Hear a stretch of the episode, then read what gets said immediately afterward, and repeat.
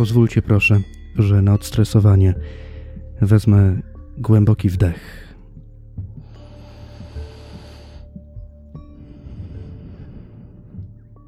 Dobry wieczór. U mnie dobry wieczór. U Was y, może dzień dobry, może dobre popołudnie, y, ale to bez znaczenia chyba. Ja cieszę się tak po prostu, że przyszliście. To może przyjechaliście, może, może nawet przylecieliście, ale że jesteście, że przybyliście na spotkanie. Spotkanie pięknych dusz. Pierwsze takie.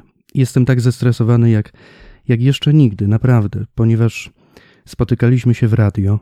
Tam była muzyka, a muzyka ma to do siebie, że nawet jak się największe głupoty mówi, to ona jest w stanie wszystko uratować i, i buduje jakąś piękną aurę.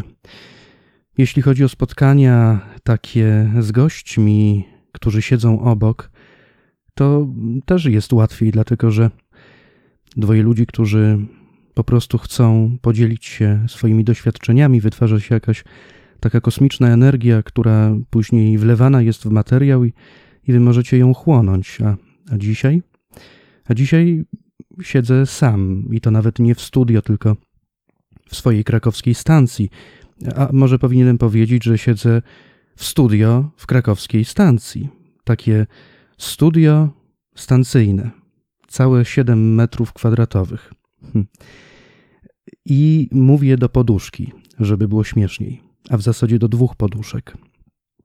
I, i czuję się trochę osamotniony.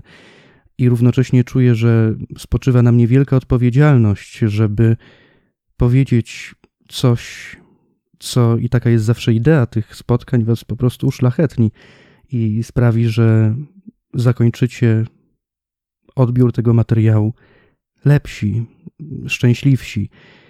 Ja obiecuję, że będę się dzisiaj bardzo starał, mimo tej poduszki i mimo tych mieszkaniowych warunków. Na swoje usprawiedliwienie mogę sięgnąć po po takiego przyjaciela naszego, audycyjnego i, i nie tylko, który napisał w księdze Tęsknoty, to oczywiście chodzi o mistrza z Montrealu, Leonarda Coena, y, taki wiersz, y, jego tytuł to Lepsze. I on tam pisze tak: Lepsze od wierszy są moje wiersze, które opowiadają o wszystkim, co szlachetne i piękne. Same takimi nie będąc. No i to właśnie tak jak ja. Bardzo chcę zawsze opowiadać o tym, co szlachetne i piękne, a równocześnie zdaję sobie sprawę z tego, że forma może być bardzo uciążliwa. Będę się starał. Nazywam się Tadeusz Marek i, i nagrywam ten materiał, bo chcę Wam opowiedzieć pewną historię. To będzie opowieść o, o pewnej pani. Ona będzie naszą główną bohaterką dzisiaj. Natomiast bardzo chciałbym, żebyście, i do tego Was zapraszam, żebyście nie tylko tej opowieści wysłuchali, ale żebyście także do niej dołączyli, żebyście w pewnym sensie i Wy stali się jej bohaterami.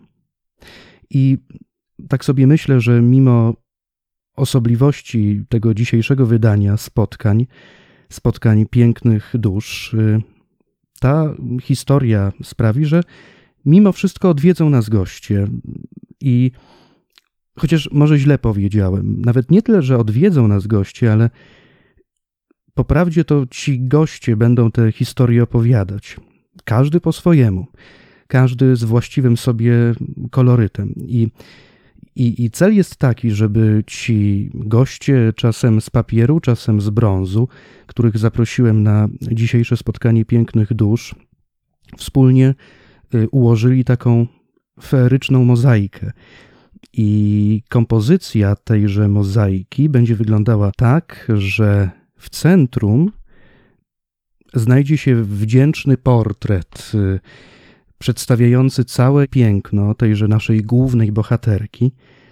I od tego portretu będą promieniowały najróżniejsze barwy, najróżniejsze dźwięki, zapachy, Y, doświadczenia, które piękno tego portretu będą uzasadniać, które będą mm, niejako uwiarygadniać ten portret i istnienie tej naszej e, głównej bohaterki. Być może też po części będą to jej istnienie konstytuować. Natomiast ja tak mówię o tej naszej głównej bohaterce i wciąż nie zdradzam jej imienia. A zatem, jak się nazywa ta piękna pani? Tego jeszcze nie zdradzę. Jeszcze nie teraz. Czas zacząć nasze dzisiejsze spotkanie. A zatem do dzieła.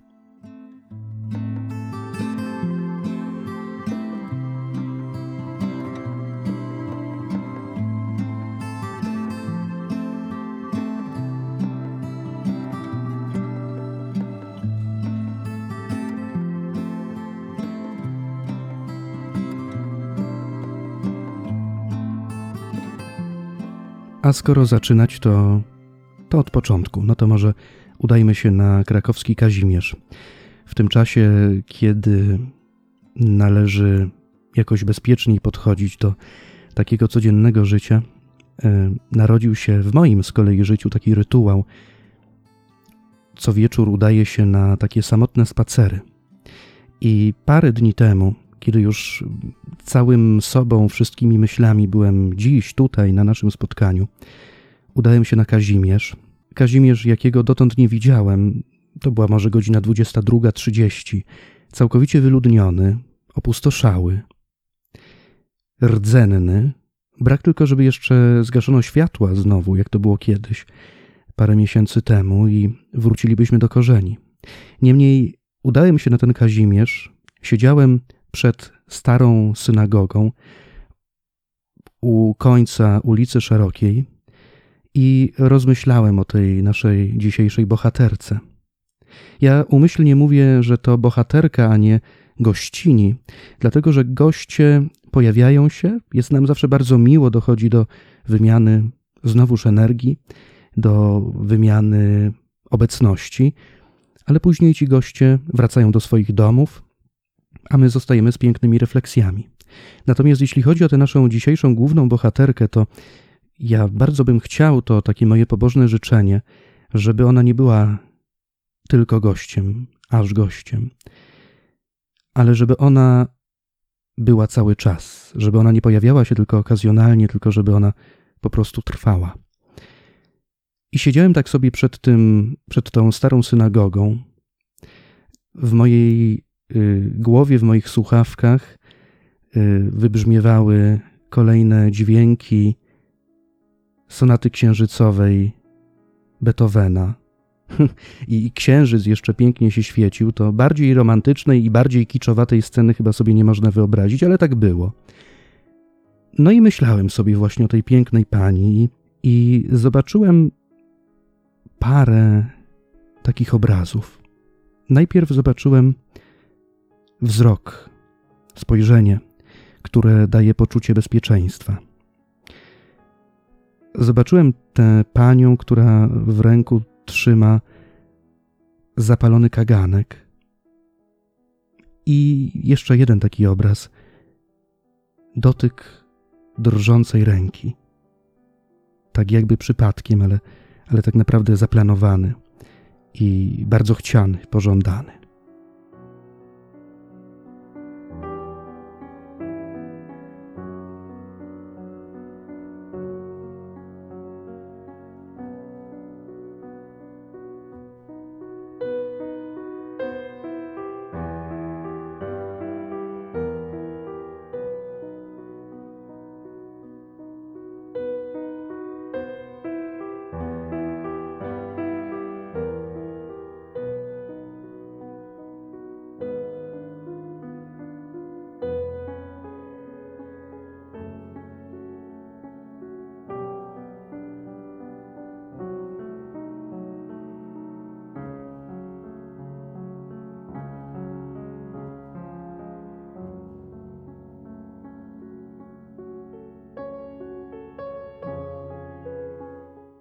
Ale właściwą część tej opowieści zaczniemy nie na krakowskim Kazimierzu, tylko nieco dalej, bo to samochodem około 6894 km.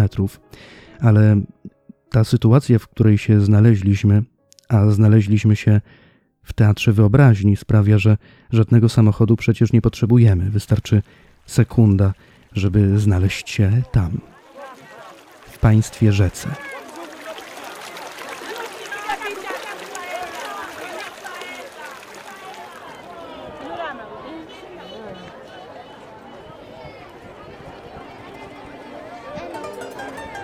Gambia.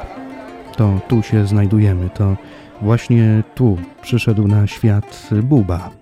Buba Badiekujatech, muzyk, korysta. Mm, to takie piękne połączenie. Nie bez powodu ten Kazimierz się pojawił. Połączenie Gambii z krakowskim Kazimierzem. Jakiś czas temu to już było, ja wiem, może dwa lata temu, byłem właśnie na krakowskim Kazimierzu na jednym z najpiękniejszych koncertów w życiu. To było jeszcze w starej siedzibie Pięknego Psa.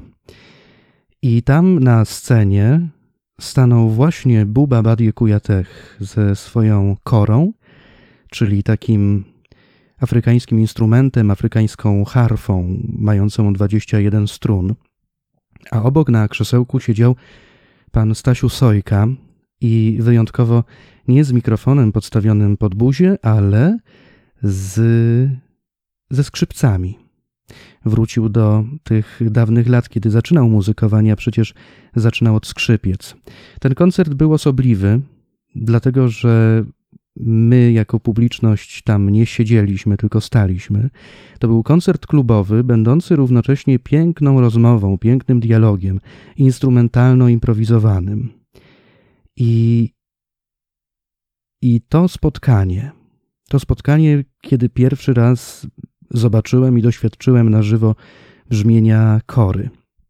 Buba to griot, to jest nomenklatura europejska. Gambijczycy powiedzieliby prawdopodobnie, że to jelly, czyli urodzony wśród tych, którzy pamiętają. Jelly to taka funkcja dziedziczna. Kiedy rodzisz się w rodzie jelly, Twoim zadaniem jest przekazywanie historii rodu. Twoim zadaniem jest opowiadanie podań, które nie są nigdzie indziej kodyfikowane i spisywane, i odbywa się to w taki bardzo piękny sposób, dlatego że, no właśnie, Jelly Lu, tak powinniśmy powiedzieć, dobywają kory. Tam jest parę funkcji, są ci, którzy grają, ci, którzy opowiadają, ale Jelly Lu grają i śpiewają to pieśniami, te historie przekazują. To dzieje się zawsze w jakimś e, towarzystwie, w jakimś e, gronie osób, które przychodzą, żeby się spotkać, i to jest taki moment, kiedy, kiedy łączą się wątki z tego pierwszego w moim życiu objawienia naszej głównej bohaterki dzisiaj, tej pani z kagankiem. Spotkanie i pani z kagankiem. Ogień. To teraz moja wyobraźnia dojdzie do głosu ponieważ nigdy nie byłem w Gambii i nigdy nie widziałem, jak to wygląda, kiedy Jelilu zaczynają snuć opowieść. Natomiast wyobrażam sobie to mniej więcej tak. Pali się wielkie ognisko, ci ludzie tam wokół sobie siedzą i słuchają. To ognisko jest bardzo ważne dla mnie. Nie tylko dlatego, że ten kaganek y, płonący w ciemności, ale także dlatego, że ognisko zawsze było w mojej głowie taką, taką piękną metaforą spotkania. No, by nie sięgać aż tak daleko do Gambii, wspomnijmy nasze ogniska.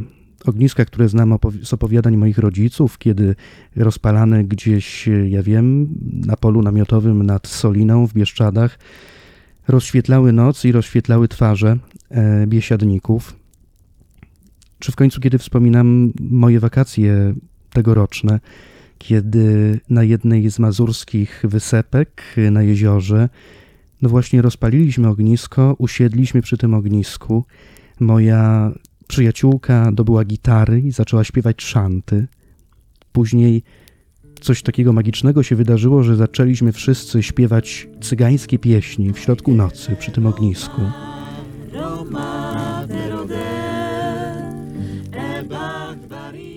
Ale dlaczego ja tak o tym ogniu? Ano dlatego, że takie mam wrażenie, że, że to spotkanie i żywe światło ognia to jest właśnie ten moment, kiedy przybywa do naszego życia główna bohaterka naszego dzisiejszego spotkania. To ten moment, kiedy dostrzegamy delikatny błysk w oku kogoś, kto być może jest dla nas ważny. Ogień jeszcze potęguje to wrażenie bliskości i czaru w spojrzeniu. Ten ogień w połączeniu z ciemnością sprawia, że dużo wyraźniej dostrzegamy każdą wypukłość materii, która nas otacza. Wypukłość ciała, wypukłość drzew, wypukłość jakichś gałęzi, strukturę rzeczywistości. Taki pomysł wpadł mi do głowy przed naszym dzisiejszym spotkaniem. Zaraz wrócimy tam, gdzie byliśmy. To taka krótka dygresja, żeby zapalić sobie wszędzie w tym studio moim prowizorycznym, w tej stacji świece.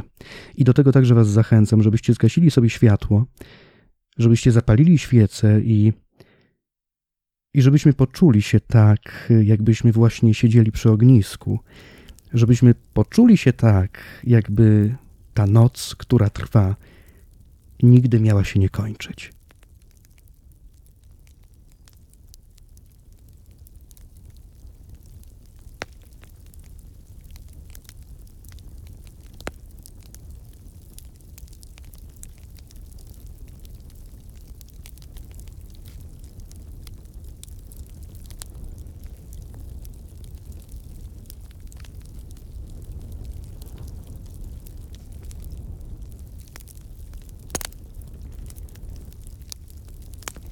Ogień, ogień palący się kaganek w ręku pięknej pani, noc. To wszystko ujął w kompozycji, która bardzo mnie wzruszyła. Wczesno-barokowy malarz niemiecki Adam Elsheimer. Ucieczka do Egiptu, tak nazywa się ten obraz. To jest y, bardzo niewielka, niewielkie płótno olejne, zaledwie 30 na 40 centymetrów. I no właśnie. Ogień, te wszystkie piękne, romantyczne skojarzenia, to wszystko tam jest, ale jest coś jeszcze i, i to jest, ja wiem, jakiś niepokój, strach. Ja nie wiem, być może znacie ten obraz, być może nie. Natomiast jeśli nie, to może i lepiej, bo postaram się wam ten obraz opowiedzieć. To to zresztą zabawna rzecz opowiadać obraz, ale w teatrze wyobraźni wszystko jest możliwe. To jest właśnie noc, księżyc w pełni. Widzimy po lewej stronie pasterzy, którzy palą ognisko właśnie. Widzimy woły, owce, barany. Z prawej strony widzimy jezioro, tak czyste i spokojne, że odbija się w nim tenże pełny księżyc, gwieździste niebo, czarne, ciemne, bo to noc, drzewa, i w centralnym punkcie widzimy trzy osoby: kobietę, mężczyznę i małe dziecko. No to oczywiście Józef Maria i mały Jezus. I widzimy tę wędrówkę w ciemności, choć tym razem ona niewiele ma wspólnego ze zmysłowością.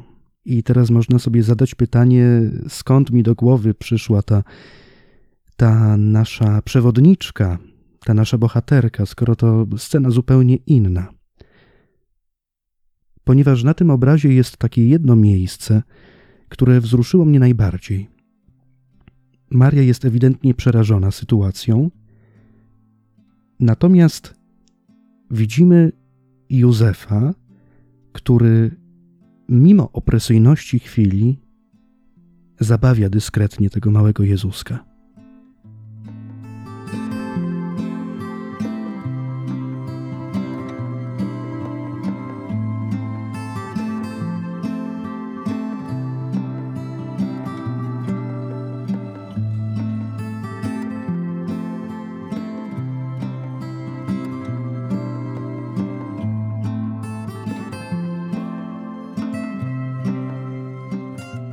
Trakcie przygotowań do dzisiejszego spotkania pięknych dusz o tej pani z portretu, który mam nadzieję się tworzy, tę mozaikę powoli budujemy, rozmawiałem z przyjaciółmi i pytałem, gdzie ją widzą, w jakich sytuacjach ją widzą. I te obrazy były niemal tożsame. Ja prosiłem o to, żeby powiedzieli bądź napisali mi o pierwszej rzeczy, która przyjdzie im do głowy. I jeden z tych obrazów, który w ramach tych, tego mojego wywiadu, ankiety się pojawił, e, pozwolę sobie zacytować. On brzmi tak i wygląda tak. Matka z małym dzieckiem, niemowlakiem w czapeczce, takim, co zaciska łapkę na jej palcu. Bardzo chcę, żebyśmy przy tym kadrze na chwilę zostali i żebyśmy spojrzeli na niego z kilku stron. No to może kolejna wycieczka. Zapraszam Was w takim razie do wehikułu czasu, ustawiam to wszystko, co trzeba tam ustawić i nastawiam kurs na rok 1900, a 900, to odruchowo, a to dużo dalej, na rok 1663 i zapraszam drogich wycieczkowiczów do Delft. Dajcie mi proszę sekundę, żebym dobył parasolki. Na tej parasolce już zawieszam czapeczkę, oczywiście w takich y, biało-czerwonych barwach, żeby się żaden z szanownych wycieczkowiczów nigdzie nie zgubił. Tym bardziej, że proponuję dzisiaj wycieczkę nad wyraz osobliwą. I myślę, że taka wycieczka to, której jeszcze nie doświadczyliście w całej swojej historii wycieczkowania i podróżowania. Ja nazwałem tę y, wycieczkę przechadzkę, bo chyba tak należy powiedzieć, w jednej z zapowiedzi tego naszego dzisiejszego spotkania, wścibskim spacerem po cudzych domach. I no właśnie taki jest y, mój plan, taka jest moja wspaniałomyślna propozycja na dziś, czyli takie drobne i nieszkodliwe włamania w ramach spotkań pięknych dusz. A co? Możemy. W końcu jesteśmy w teatrze wyobraźni. Normalnie byśmy nie mogli, a tutaj dlaczego nie? Dlaczego nie skorzystać jak można? Natomiast ja sobie tutaj żartuję, ale powiem teraz całkowicie serio, że to naprawdę się wydarzy i jest to możliwe dzięki jednemu z najlepszych, w moim uzdaniu, reporterów wszechczasów. A mam na myśli naszego kolejnego przyjaciela dzisiejszego i kolejnego gościa, który nazywa się Peter de Hoch. Ja wychodzę z takiego założenia, że XVII-wieczni malarze niderlandzcy to właśnie byli jedni z najlepszych reporterów przekazali nam tyle wiedzy i prawdy o tym, jak wtedy wyglądało życie, że no, to duże wyzwanie jest dla reporterów współczesnych, którzy równocześnie nie są malarzami. A zatem zapraszam Was do pewnego mieszczańskiego domu delftyjskiego. Kobieta przy kołysce sznurująca stanik. To właśnie ten obraz jest. Spoglądam teraz na tę kompozycję i faktycznie na pierwszym planie widzimy młodą mamę, w której spojrzeniu znowuż spokój, troska, która właśnie zawiązuje sobie gorset, ponieważ prawdopodobnie przed chwilą karmiła niemowlę, które leży w kołysce. Ale moją uwagę zwraca inne miejsce – a mianowicie oddalona od nas parę metrów mała dziewczynka, która ewidentnie dopiero co biegła, radośnie biegła, jak to biegają dzieci, które są ciekawe świata, które mają w sobie potężną chęć poznania. Biegła i nagle coś musiało ją zatrzymać, coś, co zobaczyła w otwartych drzwiach. Że biegła i że się nagle zatrzymała, widzimy, kiedy spojrzymy na jej stópki i zobaczymy, że jej lewa stópka jest delikatnie uniesiona. No właśnie tak, jakby dopiero się zatrzymała. Możemy domniemywać, co tam zobaczyła, może jakąś y, panią przystrojoną w piękną mieszczańską suknię, niosącą y, w koszu jakieś sprowadzone z dalekich y, krajów egzotyczne owoce, a może to tatuś właśnie wraca z pracy do domu. Wprawdzie ten ogień, o którym mówiłem przed chwilą, tutaj jest nieobecny. Jest kaganek, ale jest zgaszony, dlatego że to słoneczny dzień. Ale i tutaj przede wszystkim obecna jest nasza bohaterka. Zacząłem się zastanawiać, kiedy pierwszy raz zobaczyłem ten obraz. Co musi się wydarzyć, żeby dziecko z taką beztroską mogło biegać, fascynować się światem, mieć w sobie taką radość, jaką pokazuje całą swoją sylwetką ta mała dziewczynka. To nie jest kwestia tylko świata, który jest ciekawy i budzi zdumienie. To jest kwestia aury, w której ta dziewczynka się znalazła. Prawdopodobnie dzięki tej mamie. Mamie, która stworzyła jej poczucie bezpieczeństwa. Mamie, która sprawiła, że ta dziewczynka nie boi się poznawać. Wie, że zawsze może wrócić i wtulić się w tę suknię oliwkowego koloru, spódnicę w zasadzie, która spoczywa pod tym zapinanym gorsetem. A zatem opowieść to o stworzeniu przestrzeni bezpiecznej, będącej w jakimś sensie substratem zaufania. Matka, bezpieczeństwo, ufność. To zdaje się kolejne klucze do odgadnięcia imienia głównej bohaterki naszego dzisiejszego spotkania.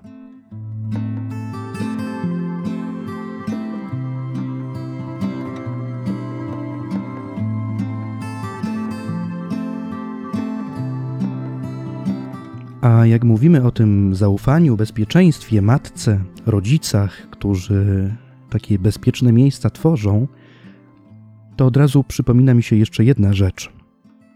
Taki filmik, znowu ktoś mógłby powiedzieć, że to internetowy kicz, ale niech będzie. Ja oglądając to nagranie bardzo się wzruszyłem. Ono przedstawiało małego chłopca, blondynka, który pierwszy raz w życiu wsłuchuje się, no właśnie, znowu wraca, w sonatę księżycową Beethovena. Widzimy, jak on siedzi na kolanach swojej mamy i widzimy jego łzy. Możemy domniemywać, że to łzy wzruszenia. I kiedy by się tak zastanowić nad tym wzruszeniem i znowu nad tym, co jest potrzebne, żeby móc tak po prostu się wzruszyć, to znowu dochodzę do wniosku, że to znów kwestia tej przestrzeni bezpiecznej, tej przestrzeni, która jest gotowa przyjąć wzruszenie. Ci rodzice taką przestrzeń temu chłopcu stworzyli. To był koncert, a tutaj dziecko płacze. A oni delikatnie po prostu dawali mu znać, że nie jest sam i że oni są i go wspierają w tym dojmującym procesie budowania wrażliwości.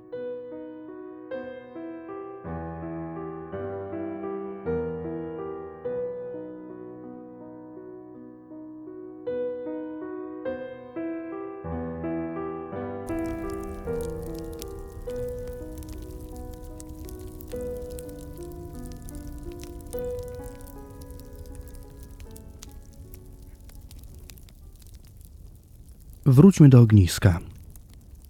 To znaczy, mam nadzieję, że cały czas siedzimy wspólnie przy tym ognisku, ale wróćmy do tego ogniska już to na Mazurskiej Wyspie, już to w Gambii, już to gdzieś w Bieszczadach. Mówiłem o, o tym, że ogień wyczula nas na doświadczanie świata, wyczula nas na dostrzeganie faktur tego świata. Mówiłem o błysku i blasku, który pojawia się we wzroku z jeszcze większą siłą w spojrzeniu, kiedy gdzieś nieopodal figlują roztańczone płomienie. To tak chyba jest, że oczy opowiadają naszą duszę, natomiast dłonie, wprowadźmy je tutaj, na tym etapie, opowiadają to, co tę duszę naszą ukształtowało. Opowiadają doświadczenie życia, doświadczenie materii, doświadczenie tego świata. Mówię o tym ogniu w ciemności, bo spróbujcie sobie wyobrazić dłonie ukochanej osoby, a może mamy, a może taty, a może babci, przy ognisku, przy ogniu, kiedy jesteście w stanie zobaczyć każdą żyłę, kiedy jesteście w stanie zobaczyć każde załamanie skóry, paznokcie. Wróćmy też raz jeszcze do tej ucieczki do Egiptu Adama Elsheimera. To jest początek tej historii, której finał, przynajmniej ten ziemski, dobrze znamy. Wiemy, co tam działo się później, wiemy, że był krzyż i wiemy, że później było zdjęcie z krzyża, a wraz z nim jeden z najbardziej rozpoznawalnych i najistotniejszych motywów w tradycji rzeźby europejskiej. Pieta. Zdjęte z krzyża ciało Chrystusa i bolejąca matka. Pietę Michała Anioła znamy wszyscy, ale dzisiaj inna pieta. Pieta polskiego rzeźbiarza współczesnego Zbigniewa Frączkiewicza. Ta pieta jest inna. Owszem, widzimy ciało Chrystusa, ale gdy idzie o bolejącą matkę, to artysta pokazuje nam jedynie jej dłonie spoczywające pod y, barkami syna. Dłonie. Mówię o tych dłoniach, ponieważ to znowu jest to miejsce tego świata i życia, w którym pojawia się, w którym dochodzi do głosu główna bohaterka naszego dzisiejszego spotkania. W poszukiwaniu imienia tej pięknej pani, jakimś trafem dotarliśmy do świata rzeźby.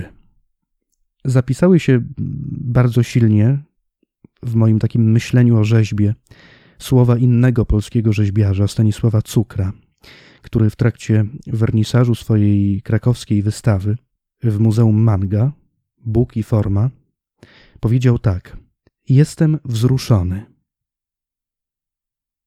Jestem wzruszony, że w takim miejscu mogę podzielić się swoim dotykiem. Dotyk. To właśnie dotyk chciałbym dołączyć jako kolejnych parę cegiełek, kolejnych parę elementów do tej mozaiki, którą tutaj wspólnie z tymi naszymi gośćmi przybyłymi tłumnie budujemy.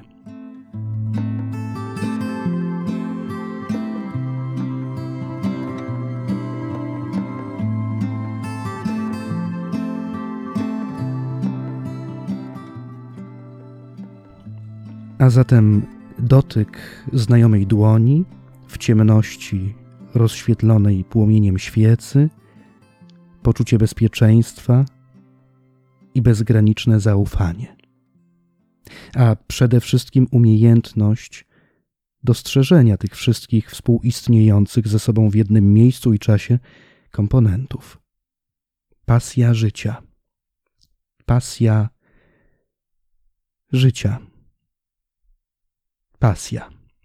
Pasja życia to powieść Irvinga Stone'a z 1934 roku. To jest powieść o życiu Vincenta van Gogha. Po angielsku ten tytuł brzmi nieco inaczej.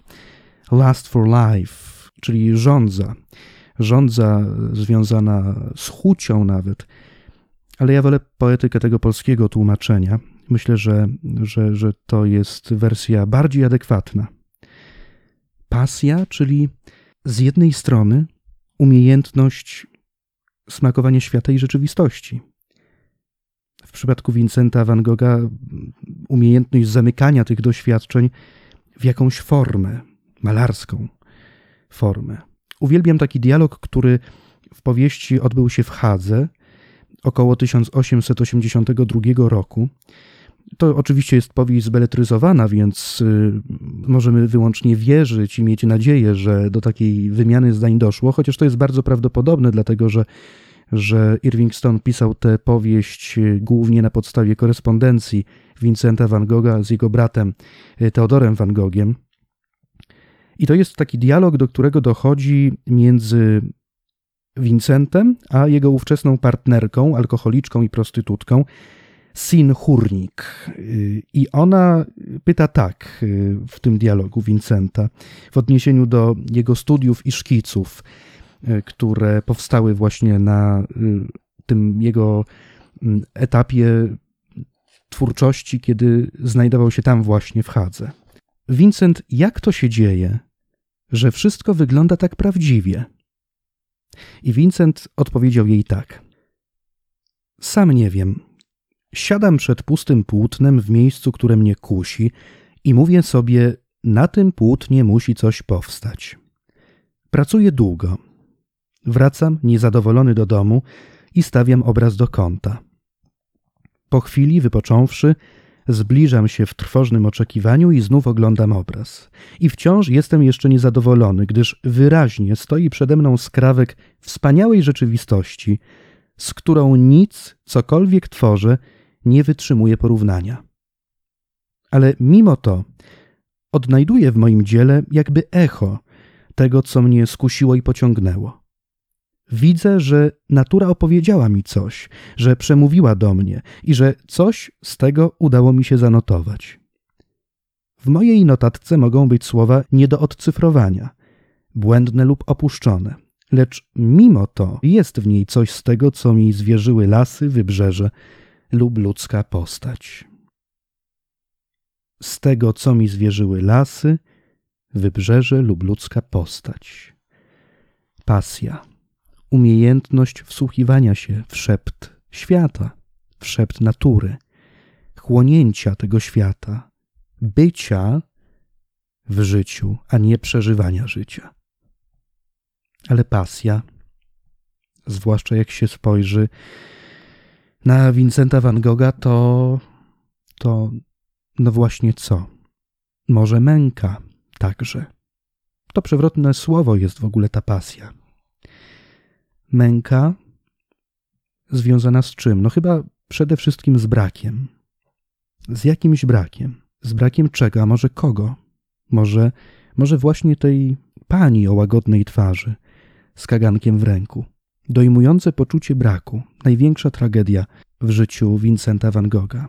Braku akceptacji, braku spełnienia, ale ja myślę, że ten brak obecności w życiu głównej bohaterki naszego dzisiejszego spotkania był najbardziej dotkliwy w jego życiu. A skoro tej bohaterki, to, to znaczy, że brak czego? Brak subtelnego światła płonącej świecy, a może brak otulającego spojrzenia, może dotyku, a może bezpieczeństwa i zaufania, które to bezpieczeństwo daje. Może uważno, nie, uważności to nie, uważności to dużo było. O tejże naszej głównej bohaterce dzisiejszego spotkania której oblicze, taką mam nadzieję, z tej mozaiki słowa i wyobraźni, którą starałem się tutaj stworzyć, już nieco się wyłoniła. Pięknie napisała Olga Tokarczuk. Posłuchajcie, proszę. Jest sztuką uosabiania, współodczuwania, a więc nieustannego odnajdowania podobieństw personalizuje to wszystko, do czego się odnosi. Pozwala dać temu głos, dać przestrzeń i czas do zaistnienia i ekspresji. Sprawia, że imbryk zaczyna mówić. Jest tą najskromniejszą odmianą miłości. To ten jej rodzaj, który nie pojawia się w pismach ani w Ewangeliach, nikt na nią nie przysięga, nikt się nie powołuje. Nie ma swoich emblematów ani symboli. Nie prowadzi do zbrodni ani do zazdrości. Jest spontaniczna i bezinteresowna. Wykracza daleko poza empatyczne współodczuwanie. Jest raczej świadomym, choć może trochę melancholijnym, współdzieleniem losu, głębokim przejęciem się drugim bytem, jego kruchością, niepowtarzalnością, jego nieodpornością na cierpienie i działanie czasu. Dostrzega między nami więzi, podobieństwa i tożsamości. Jest tym trybem patrzenia, które ukazuje świat jako żywy, żyjący, powiązany ze sobą, współpracujący i od siebie współzależny. Jest świadomym, choć może trochę melancholijnym współdzieleniem losu. Hm, to taka bohaterka, którą trzeba dekodować i odnajdywać w tym, co przynosi życie. To wymaga wprawdzie pewnego wysiłku, ale tak mi się wydaje, że jej świadome odnalezienie, także we wspomnieniach na przykład, jest jednym z najpiękniejszych doświadczeń na świecie. A jak się nazywa? No właśnie, może ten cytat, y, te słowa Olgi Tokarczuk w jakiś sposób uczyniły to imię już oczywistym. A może nie? Mówił Tadeusz Marek. Naszymi gośćmi byli Buba Badie Kujatech, Gambijskie Ognisko i Mazurska Wyspa, Adam Elsheimer, matka, dziewczynka z podniesioną stópką i pan reporter, Peter de Huch, pieta Zbigniewa Frączkiewicza i wrażliwość Stanisława Cukra, pani Sinchurnik i pan Vincent van Gogh. Pięknym podsumowaniem uraczyła nas Olga Tokarczuk. Miejcie się zdrowo, bezpiecznie i dzielnie. Myślę, że usłyszymy się i zobaczymy już niebawem.